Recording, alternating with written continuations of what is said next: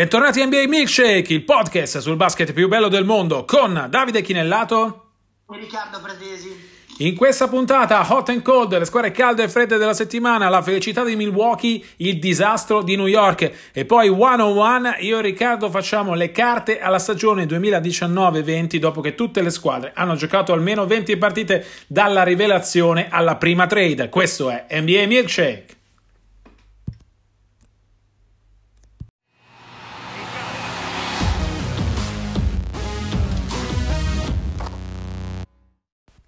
Questo è Hot and Cold, le squadre calde e fredde della settimana. Cominciamo dalle buone notizie, Riccardo. Ce ne sono tante di buone a Milwaukee. La squadra più calda dell'NBA ha vinto 15 partite consecutive, la serie più lunga dal 1973 e questa con 21 vinte e 3 perse è la miglior partenza dei Bucks dal 1971, l'anno dopo la vittoria del loro unico titolo. Ora, quel titolo era firmato Karim Abdul-Jabbar che ha già benedetto questa versione di Milwaukee, una versione imperniata su un'altra superstar destinata probabilmente a segnare un'epoca, Yannis Antetokounmpo, 25 anni compiuti venerdì, quando ha trascinato i suoi Bucks a una vittoria clamorosa contro i Los Angeles Clippers. Se dovessimo puntare su una partita, quella è probabilmente la gara che ha eh, dimostrato quanto Milwaukee possa pretendere al titolo, no? una supremazia netta sui Clippers con Kawhi e Paul George, un Yanis assolutamente stratosferico, MVP, ma lo vedremo più tardi se lo sarà per entrambi o no di questa prima parte di stagione. Assolutamente sì, eh, però io sottolineerei delle tre favorite stagionali delle due squadre di Los Angeles e Milwaukee l'approccio diverso uh, che hanno avuto i Lakers e i Bucks rispetto ai Clippers.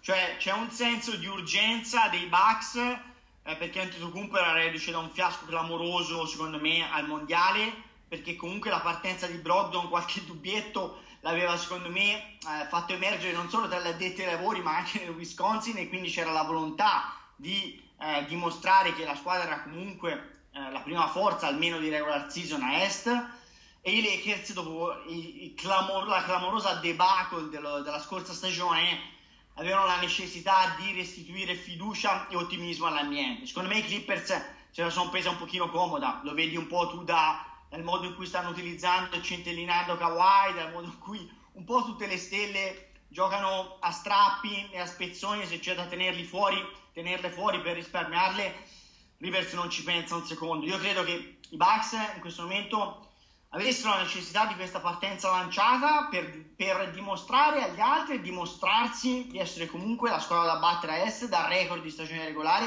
eh, anche del 2019. Per adesso tutto bene, Giannis, Giannis sta facendo una stagione straordinaria, ripeto, andranno poi valutati ai playoff, come abbiamo già detto in passato, perché il vero banco di prova sarà quello e vale un pochino anche per i Lakers e Clippers, cioè squadre che vanno all in hanno poi la necessità di uh, avere una riprova, una prova del 9 quando conterà di più, al di là dei successi della stagione regolare. E allora se a Milwaukee va tutto bene, a New York va tutto male, ma male, male, male, tant'è che David Fizzel è già saltato, il primo coach NBA a saltare in questa stagione. Io ho scritto più volte anche sui social che non è facendo saltare David Fitzgerald che eh, New York raddrizza una situazione ormai eh, grottesca, disastrosa, di cultura perdente che si trascina almeno da sei anni, 2013 l'ultima apparizione ai playoff, se non addirittura oltre se pensiamo che i Knicks hanno vinto una sola serie playoff in tutto il terzo millennio. Allora Riccardo, questa stagione di New York sembra già andata, lo, lo, è probabilmente dalla quarta partita quando l'ambiente percepiva un match interno contro Chicago come decisivo per la stagione. Ripeto, la quarta partita stagionale era considerata decisiva per la stagione. Questo vi fa capire quanto le cose siano fuori controllo a New York. La soluzione Mike Miller ovviamente è una soluzione tampone, intanto non è il giocatore meraviglioso tiratore che ha vinto i titoli con gli hit di LeBron James, ma è un omonimo che è stato per quattro anni il coach degli affiliata in G League. È una soluzione tampone per la prossima stagione. I nomi sono già ovviamente cominciati, i soliti Mark Jackson, Jeff uh, Van Gundy, gente che piace l'ambiente, qualche idea strana tipo Becky Hammond, anche se in realtà è più un uh, da parte sua mi piacerebbe che un vero sondaggio dei Knicks, però torniamo a bomba sul problema, New York non riesce a tirarsi fuori da questa disastrosa situazione in cui si trova, è evidente come lo era per Phoenix l'anno scorso che il problema non è in panchina ma è in una cultura ormai perdente da troppi anni, no? Ma io Davide faccio un distinguo, secondo me il problema era anche in panchina, ovviamente non era solo in panchina, il problema Dolan, proprietario da 20 anni, con tutte le magagne che si sono perpetuate nella sua era, eh, insomma parla, parla, da solo. Il gatto e la volpe, Mills e Perry come dirigenti ne hanno combinate parecchie eh, in poco tempo e chiaramente il pesce puzza sempre dalla testa. Però attenzione, io al di là della difesa di corporazione, perché quella mi è sembrata dei, dei coach in giro per la Lega eh, che hanno difeso strenuamente Fitzel, secondo me ben oltre i suoi meriti, eh, ci sono le colpe di un allenatore che onestamente secondo me non ha portato niente ai Knicks nel suo biennio o comunque la sua stagione e mezzo in cui è stato eh, il timoniere eh, dei, dei, New York Knicks. Quali sono i capi di accusa? Io li ho visti anche dal vivo, ho parlato con Fitz del eh, 15 giorni fa, 3 settimane fa, quello che era negli Stati Uniti. Ma insomma, secondo me, anzitutto eh, è un allenatore che non ha legato un Porzingis quando comunque aveva un talento fondamentale eh, che poteva essere il futuro della Lega, del, de, della, della, franchigia eh, dal pronti via. Questo è già un discreto peccato originale. Poi gioca secondo me una pallacanestro anacronistica, credo tu sia d'accordo, con sì. tre lunghi in campo, eh, insomma abbiamo visto Morris, Randall, Robinson oppure Gibson eh, in campo contemporaneamente per la maggior parte del tempo. La maggior parte delle squadre NBA gioca con un solo lungo e, e i Knicks giocano con tre non è solo il problema di, uh, di un, un, problema di spaziature palese, evidente, ma è anche un problema di intasare l'area e se tu hai, hai preso RJ Barrett, secondo me con la terza chiamata assoluta, che in questo momento il meglio lo dà attaccando il ferro, è chiaro che gli togli la sua migliore capacità offensiva e quindi lo limiti. L'altro problema, oltre alla pallacanestro anacronistica, è il fatto che non ha sviluppato un singolo giovane giocatore. E quindi si torna poi a parlare un po' di futuro di RJ Barrett, l'ho detto, però eh, diciamoci la verità, hanno tre point guard e non si capisce qual è la point guard sulla quale vogliono puntare. Tilichina comunque ha fatto molto bene con la Francia in Cina al mondiale. Smith comunque è un giocatore che era stato scelto molto in alto da, da Dallas, poi non era compatibile con Doncic, ma è un giocatore che ha un talento puro come, soprattutto come realizzatore ovviamente. E Pedro è un giocatore che nel recente passato era, insomma, era guadagnato i titoli delle cronache per le triple, triple doppie. Bisogna che faccia una scelta e puntino su uno di questi giocatori. Knox è un altro giocatore che ha fatto con, eh, con Fizz ed è sparito, era stato scelto in lotteria e onestamente adesso neanche parte titolare. Parlando... Cioè, secondo me Riccardo, parlando... È colpa di Fizz, Bravo. Anzi, le, le colpe di Fizz, di Fizz erano abbastanza... Eh, limitati in un contesto di big picture, però secondo me erano palesi. Allora, parlando di point guard, mi, mi hai fornito un assist meraviglioso perché hai ragione, tu ne hai citate tre però qui siamo di fronte a una dirigenza che ha costruito una squadra con gli scarti della free agency. Non dimentichiamo che l'obiettivo dei Knicks erano Kevin Durant e Kyrie Irving finiti da un'altra parte, la beffa per i Knicks è che sono finiti a Brooklyn dall'altra parte dell'East River però c'è anche una dirigenza che con questo assemblato di giocatori con un anno di contratto, tutti tranne uh, Julius Randle, era convinta di avere una squadra da playoff, che onestamente è un obiettivo assolutamente fuori portata. Noi abbiamo entrambi dipinto i Knicks come una delle squadre peggiori dell'intera NBA, invece siamo appunto alla terza partita, la dirigenza che tira le orecchie al coach e dice guarda che questa è una squadra da playoff e lui che dice signori che, che pressione mi state mettendo, non esiste. Poi hai ragione che Fitzel ha delle colpe evidenti nel suo biennio, non è mai riuscito ad avere un piano a lunga scadenza. È anche vero che gli hanno tolto Porzingis con cui non aveva legato, gli hanno uh, smantellato la squadra l'anno scorso perché uh, dovevano puntare a prendere Durant, Williamson e Kyrie che poi non sono arrivati, Zion perché hanno perso la lotteria, quindi per pura sfortuna gli altri due perché i Knicks non ci hanno nemmeno pensato e quest'anno era onestamente un assemblato in cui l'unica cosa da fare era sviluppare RJ Barrett e mi sembra che eh, lì non ci siamo riusciti. Per cui le colpe della crisi di New York sono tante, credo che l'unico modo per risolverlo sia un cambio totale a livello culturale, serve un dirigente capace, ovviamente il sogno è Masai Ujiri, un po' di tutti quelli che hanno bisogno di un dirigente eh, di polso per raddrizzare una situazione, credo che i Knicks abbiano fatto bene a prendere tempo, prima di capirsi su chi mettere in panchina devono capirsi uh, su chi affidare la squadra e poi ovviamente Dolan avrebbe bisogno probabilmente di fare tre passi indietro e lasciare gestire la squadra al dirigente che prende. Sì, prima, prima di chiudere il segmento, tanto oggi abbiamo un po' di spazio, secondo me eh, non è neanche giusto forzare Dolan a lasciare i Knicks perché comunque eh, al di là suoi, delle sue colpe evidenti è il proprietario e non è che può scegliere Silver il proprietario che gli piace o il proprietario che non gli piace. L'augurio per i tifosi Knicks è che al di là del fatto che possa fare un meno un passo indietro, ne dubito, cambi eh, il gatto e la volpe Mills e Perry. Tu hai citato Giri, non so cosa ne pensi tu, ma Presti che in questo momento Oklahoma City al di là dell'ottima partenza è comunque all'inizio una fase probabilmente di ricostruzione, potrebbe essere un altro nome che potrebbe venire buono per i Knicks, ha un certo appeal nei circoli NBA e potrebbe essere un nome da spendere in una fase di ricostruzione puntando sui giovani che, che è esattamente quello in cui, che sta facendo peraltro Oklahoma City.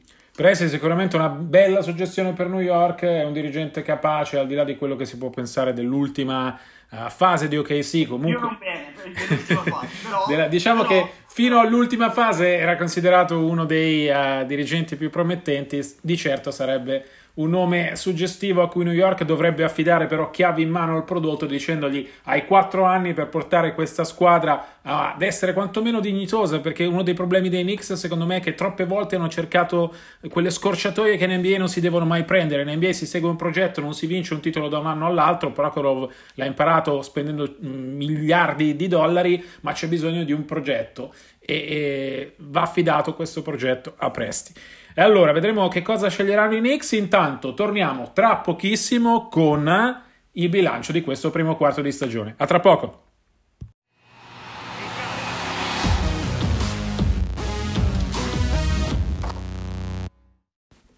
Questo è One on One, uno contro uno. Io e Riccardo non siamo d'accordo su un tema. Questa settimana è un po' speciale perché i temi sono tanti. Facciamo le carte a questo primo quarto di stagione. Ormai abbiamo scolinato ampiamente quota 20 partite a squadra. C'è già tempo di bilancio. Io addirittura ho già fatto le prime pagelle eh, per tutti i 30 team sul sito Gazzetta al finire della settimana scorsa. Con Riccardo invece proviamo a, a inquadrare un po' meglio quello che è successo finora e quello che soprattutto potrà succedere nei prossimi prossimi mesi di stagione. Allora, Riccardo, saremo entrambi molto veloci. Cominciamo con le tue rivelazioni 1, 2, 3, la migliore, la seconda migliore e la medaglia virtuale di bronzo.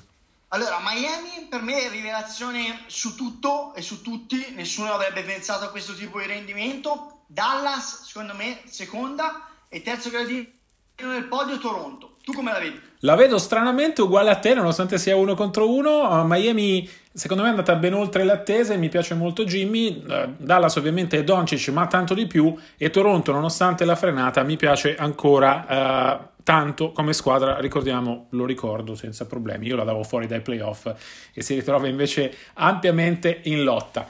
Delusione podio 1, 2, 3. San Antonio al top proprio perché insomma avendo anche vissuto in prima persona da San Antonio quell'ambiente, mai e poi mai mi sarei aspettato questo tipo di rendimento, persino nelle vittorie. Arrivo a dirti la vittoria sui Kings. Ne ho scritto, la squadra è stata clamorosamente deludente, ha vinto più per una serie di congiunture favorevoli che per meriti propri. New Orleans, che secondo me è una clamorosa delusione, al di là dell'infortunio di Zion, e Chicago. Io Chicago l'avevo ottava est, magari poi arriverà comunque ottava est, ma onestamente sta le ultime due partite ha giocato meglio e ha perso in volata, ma onestamente il body of work di questo inizio di stagione è stato tragico e anche lì c'è un problema allenatore, poi ne parleremo in seguito. Tu come la vedi? Qui non sono d'accordo, numero uno metto New Orleans, ovviamente una delusione enorme, eh, le nove sconfitte di fila sono l'ultimo momento negativo di una stagione nata male che si sta, uh, sta andando avanti anche peggio, serve il rientro di Zion ma Zion eh, è inquadrato come quello che non doveva essere, cioè il salvatore di franchigia.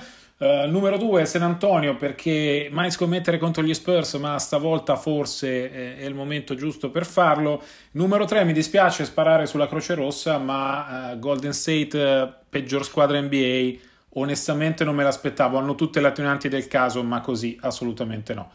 Andiamo invece a vedere chi sono le favorite. Diamo uno sguardo al futuro. Riccardo allora, insomma, io sono coerente con quello che ho sempre detto. e quindi Clippers per me numero uno per il motivo che ho spiegato prima. Ci vedo meno un senso d'urgenza, ma una programmazione da squadra matura già per il momento culminante che sarà da aprile in poi e comunque hanno il secondo miglior record a ovest per cui comunque pur avendo le marce basse inserite mi sembra che il rendimento sia comunque adeguato. Rispetto ai Lakers per me sono più profondi e solo per questo che li metto davanti ai Lakers che sono per me la seconda forza. Mi hanno un po' sorpreso come continuità di rendimento hanno un duo straordinario LeBron e Davis. Terza forza Milwaukee per me erano la squadra da battere a est di misura dopo insomma un quarto di campionato sono la, squadra da battere est, forse non più di misura, ma con un minimo di margine sul resto del gruppo, anche se l'est, attenzione, si sta rivelando migliore anche come profondità di quanto fosse forse lecito attendersi all'inizio stagione. Io Riccardo svelo ai nostri amici che ho già prenotato un biglietto per metà marzo per Los Angeles, per godermi il primo derby di Los Angeles, eh, metà maggio scusate, eh, il primo derby di Los Angeles della storia dei playoff. I miei favoriti sono i Clippers, che ovviamente non avranno il vantaggio del campo, ma eh, cambia poco. Li vedo più completi, più profondi. Eh, dei Lakers, che sono invece una squadra fenomenale che difende già in modo fenomenale con due superstar. Ma se devo prendere il pacchetto completo, credo che ai playoff possa fare la differenza perché uh, Kawhi e Georgia ai playoff per me valgono uh, LeBron e Davis Uh, prendo comunque loro. La favorita a est è Milwaukee, uh, doveva essere uh, la squadra migliore dell'est, appunto, ma secondo me è molto molto più avanti delle altre.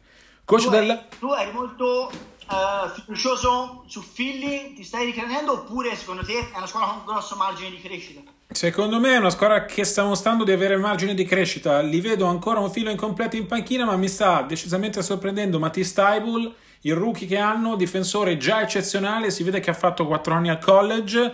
Eh, nell'ultima partita l'ha anche messa da 3. Secondo me può essere quel giocatore che fa la differenza dalla panchina che gli è sempre mancata. Parliamo di un rookie, però va, va testato eh, quando si farà sul serio ai playoff. Penso che lo metterò magari nella mia top 5 dei rookie per gazzetta della prossima puntata. Vediamo, sicuramente è il Leeds. Decisamente. Allora, coach dell'anno finora? Nick Nurse, sai che insomma in passato come io non ero stato sempre tenero, però finora ha fatto... non stato tenero nel senso che sei Kawhi Leonard, insomma, eh, e risolvi i problemi di Pulp Fiction, ecco. Eh, però eh, sta dimostrando anche, mh, insomma, con un materiale umano a disposizione inferiore a quello della passata stagione, di eh, metterci parecchio del suo, quindi eh, lui davanti a Carlisle, perché comunque eh, insomma quello che stanno facendo Dallas è abbastanza speciale eh, finora. E a Fogel, attenzione perché secondo me merita una citazione, era considerato l'anello debole dei Los Angeles Lakers. A me personalmente sta sorprendendo per il modo in cui sta gestendo la squadra, anche le rotazioni, ha cambiato spesso, eh, non ha guardato in faccia a nessuno, eh, insomma mi sembra soprattutto che sia stato capace di dare un'identità difensiva alla squadra che onestamente in pochi eh, sarebbero aspettati soprattutto a dicembre. Lui era un allenatore difensivo, ma insomma avendo visto il modo in cui i Lakers non difendevano la passata stagione, insomma è il giorno e la notte eh, rispetto alle prestazioni di, di questi giorni. Hai fatto il perfetto elogio e la perfetta motivazione del perché Frank Vogel è il mio coach dell'anno. Ah. Uh, guardiamo, guardiamo, anche il record, ovviamente lo si fa quando si tratta eh, dei premi di fine stagione. I Lakers sono la miglior squadra di questa prima parte di stagione. Budenholzer eh, ha diciamo, raccolto quello che aveva seminato negli anni scorsi. I Bucks hanno lo stesso record. I Lakers invece sono farina del sacco di LeBron e Davis, ma anche tanta, tanta, tanta, come hai detto tu, farina del sacco di Vogel. Dietro di lui metto Eric Spolstra per quello che sta facendo a Miami e Nick Nurse, che era il mio eh, coach dell'anno fino a quando Toronto non ha fatto questo piccolo passo indietro. Il, primo, il prossimo coach a saltare invece sarà? Ma sembra che possa essere eh, Beeline a Cleveland. A me spiacerebbe perché secondo me eh, ci ho avuto occasione di parlarci di recente. Semmai lo spiraglio di luce per i Cavaliers. Ci sono rumors di malumori dei veterani all'interno dello spogliatoio. Lì bisogna che Altman, che ne ha combinati di tutti i colori, abbia il coraggio, dopo aver scelto un allenatore di college, di sostenerlo e eh, in fondo è stato scelto per sviluppare, preso per sviluppare i Sexton, i Garland, i Porter e insomma eh, se Thompson e Love eh, e compagnia non sono contenti si troveranno un'altra squadra secondo me. Io credo che i problemi più gravi causati dall'allenatore siano per esempio a Chicago con Boylan, che secondo me è anacronistico sia come base che come atteggiamento, eh, Scott Brooks a Washington e Gentry quest'anno sta facendo molto male a New Orleans. Te come la vedi? Io non credo salterà, ma se fossi David Griffin farei saltare Alvin Gentry onestamente. Eh, New Orleans è un disastro eh, e la, l'infortunio di Zion Williamson non può essere una giustificazione, nel senso Zion, lo dicono fin dall'inizio, non doveva essere il salvatore di questa franchigia. Tolto Zion, tutte le altre stelle, eh, Gentry ce le ha avute, non è riuscito a dare un'identità alla squadra. Quando si è fatto male Zion è come se fosse andato in crisi. Ha continuato a cambiare formazione, a mescolare le carte, a cambiare rotazione, a ridurre, a far passare un giocatore, penso a Melli, ma tanti altri, anche Jackson Hayes, da titolare a ultimo delle riserve da una partita all'altra. Questo è il modo peggiore di far trovare una squadra giovane, appena assemblata, una sua identità precisa. Ovviamente finché non ci sarà Zion dubito che Griffin caccerà eh, Gentry da coach dei Pelicans, però gli alibi stanno finendo, questa squadra in questo momento è fuori da tutto, eh, Zion non può essere il salvatore della patria, eh, i playoff non sono così fuori portata perché l'Ovest è più aperto del previsto, però ecco questo inizio di stagione di New Orleans è assolutamente disastroso, ben oltre le aspettative. Senti, passiamo ai giocatori, Davide. Abbiamo fatto le nostre pagelle delle squadre, dei coach e i giocatori. All'MVP credo che siamo d'accordo. Uh, io, Yanis Antetokounmpo, uh, davanti a Librone e Doncic, uh, Yanis credo sia anche la tua, la tua preferenza, giusto? Esattamente, però dietro di lui metto Doncic, eccezionale, rivelazione, e terzo posto per LeBron James. Miglior difensore, quindi a magari di nome secco, se vuoi, chi hai? Anthony Davis.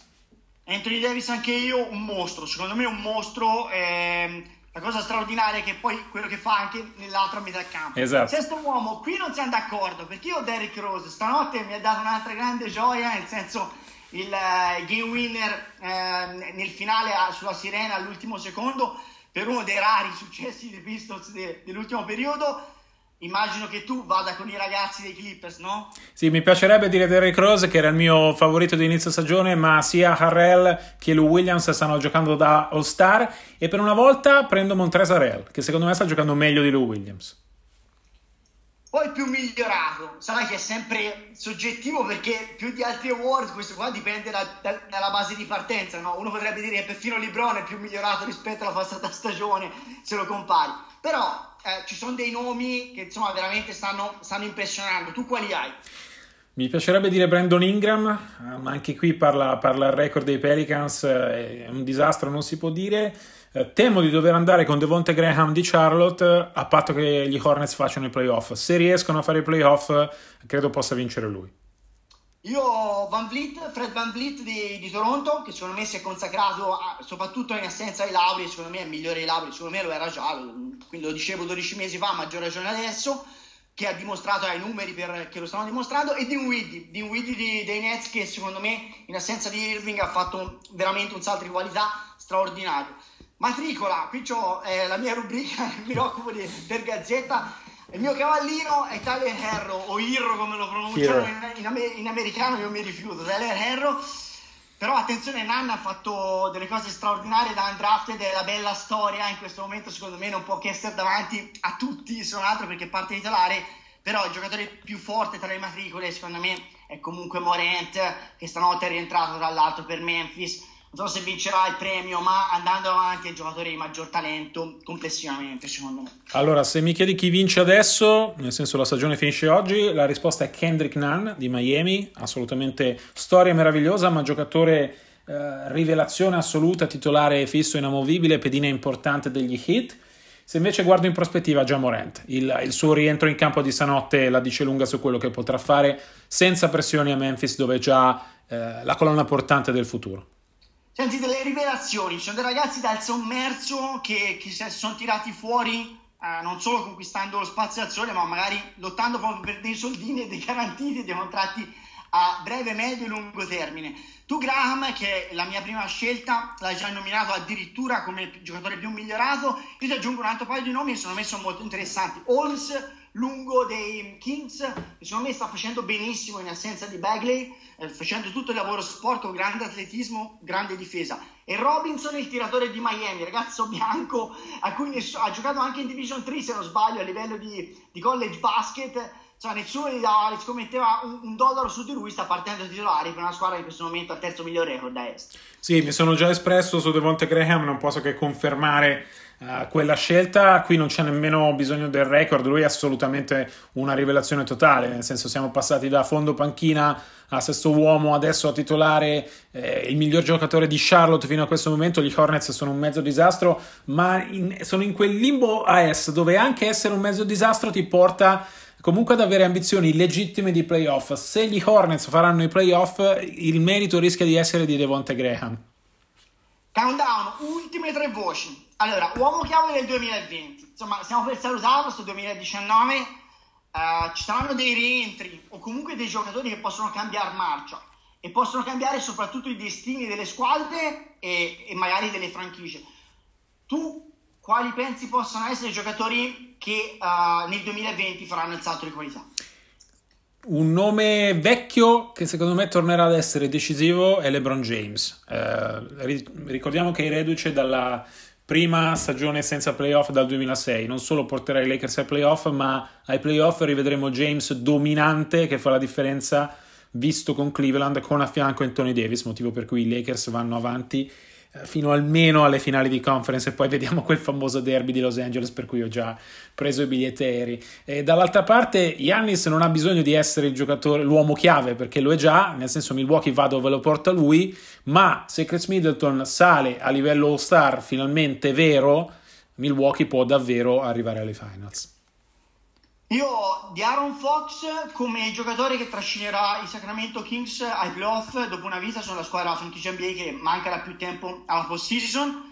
E poi ho due giocatori dai, da, dai quali mi aspetto delle risposte. Uno è Kyrie Irving, e secondo me il 2020 peserà quello che è Kyrie Irving, non solo come talento individuale offensivo che è indiscutibile, ma come giocatore di squadra, come valore aggiunto o meno di una squadra da playoff e l'altro è Zion Williamson. Insomma, abbiamo parlato del disastro dei, dei, Orleans, dei Pelicans, New Orleans. Insomma, eh, arriva quasi come salvagente il suo rientro, che probabilmente sarà posticipato, è notizia di queste ore, al 2020. Avrà la responsabilità di ridare entusiasmo a una piazza che era partita con grandi ambizioni e prospettive e adesso è di nuovo delusa e eh, onestamente non si vedono grandi speranze all'orizzonte. Prima trade dell'anno, eh, al mercato, questa piacerà ai nostri ascoltatori. Quale sarà la prima significativa, il primo significativo scambio di mercato di questa stagione? Danilo Gallinari a Miami. Eh sì, Gallo lui Paul e Adams ovviamente c'è Presti che sta cercando di, di sta offrendo anche a noi cioè, ce n'è arrivata esatto. una l'altro giorno se ne volevo uno a mettere nel comodino veniva a fare due tiri con me. No eh, ehm, il Gallo è molto probabile perché è più facile piazzarlo degli altri due. La mia suggestione è Russell per Drummond. Cioè eh, i, i, i, Warriors potrebbero finalmente tornare ad avere un centro uh, importante e, e Detroit che, a cui manca una point guard di grande livello eh, il fatto che Rose gioca dalla panchina più da scorrere, diciamo, eh, potrebbe, eh, potrebbe poter pensare a un ragazzo comunque ancora molto giovane. Chiudiamo Riccardo dicendo che sono suggestioni nostre, non stiamo certo. riportando rumors. Eh, meglio precisarlo, non si sa mai in questo periodo. Bravissimo, hai fatto benissimo. E poi chiudiamo con l'ultima voce. Allora, si parla tanto di giovani e insomma risaputo dagli, addetti ai lavori più che dai tifosi con i giovani in NBA si fa un po' fatica a vincere. C'è uno che nel bene o nel male ti ha colpito di più in questo inizio di, di stagione? Ma è sicuramente Jamorant perché sta dimostrando davvero di poter essere quello che è stato Mike Conley per Memphis, vale a dire eh, l'uomo chiave di una squadra con uh, caratteristiche ben determinate. Lui è il, un talento puro, mi ha, mi ha, davvero stupito, non me l'aspettavo che fosse già pronto per essere a questi livelli. Ovviamente gioca in una squadra giovane dove nessuno gli chiede di vincere partite, ma lui le sta vincendo, per carità, con i Warriors non è come vincerle eh, quando si va ai playoff, però ecco, se l'inizio è questo, Memphis è pronta per ricominciare un'era vincente come con Conley e Margasol. E io cito un mio pupillo, Brandon Ingram, secondo me è comunque esploso e, e non era facile paradossalmente farlo nel disastro di New Orleans.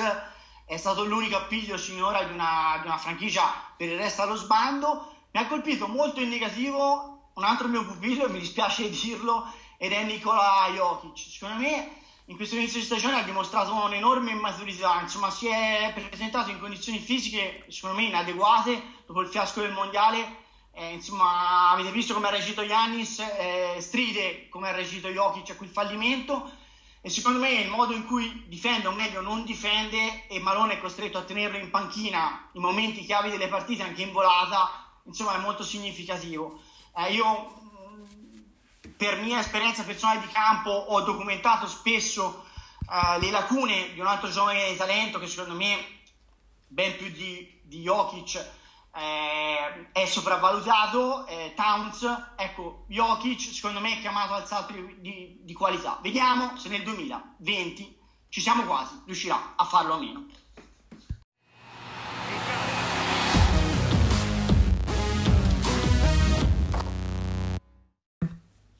Si chiude qui la nona puntata della seconda stagione di NBA Milkshake. Noi vi ricordiamo che le musiche sono di Coclea, che per tutte le informazioni 24-7, giorno e notte, ci trovate ai nostri account Twitter at dichinellato at rprat75. Vi diamo appuntamento a martedì prossimo. A presto e buona NBA!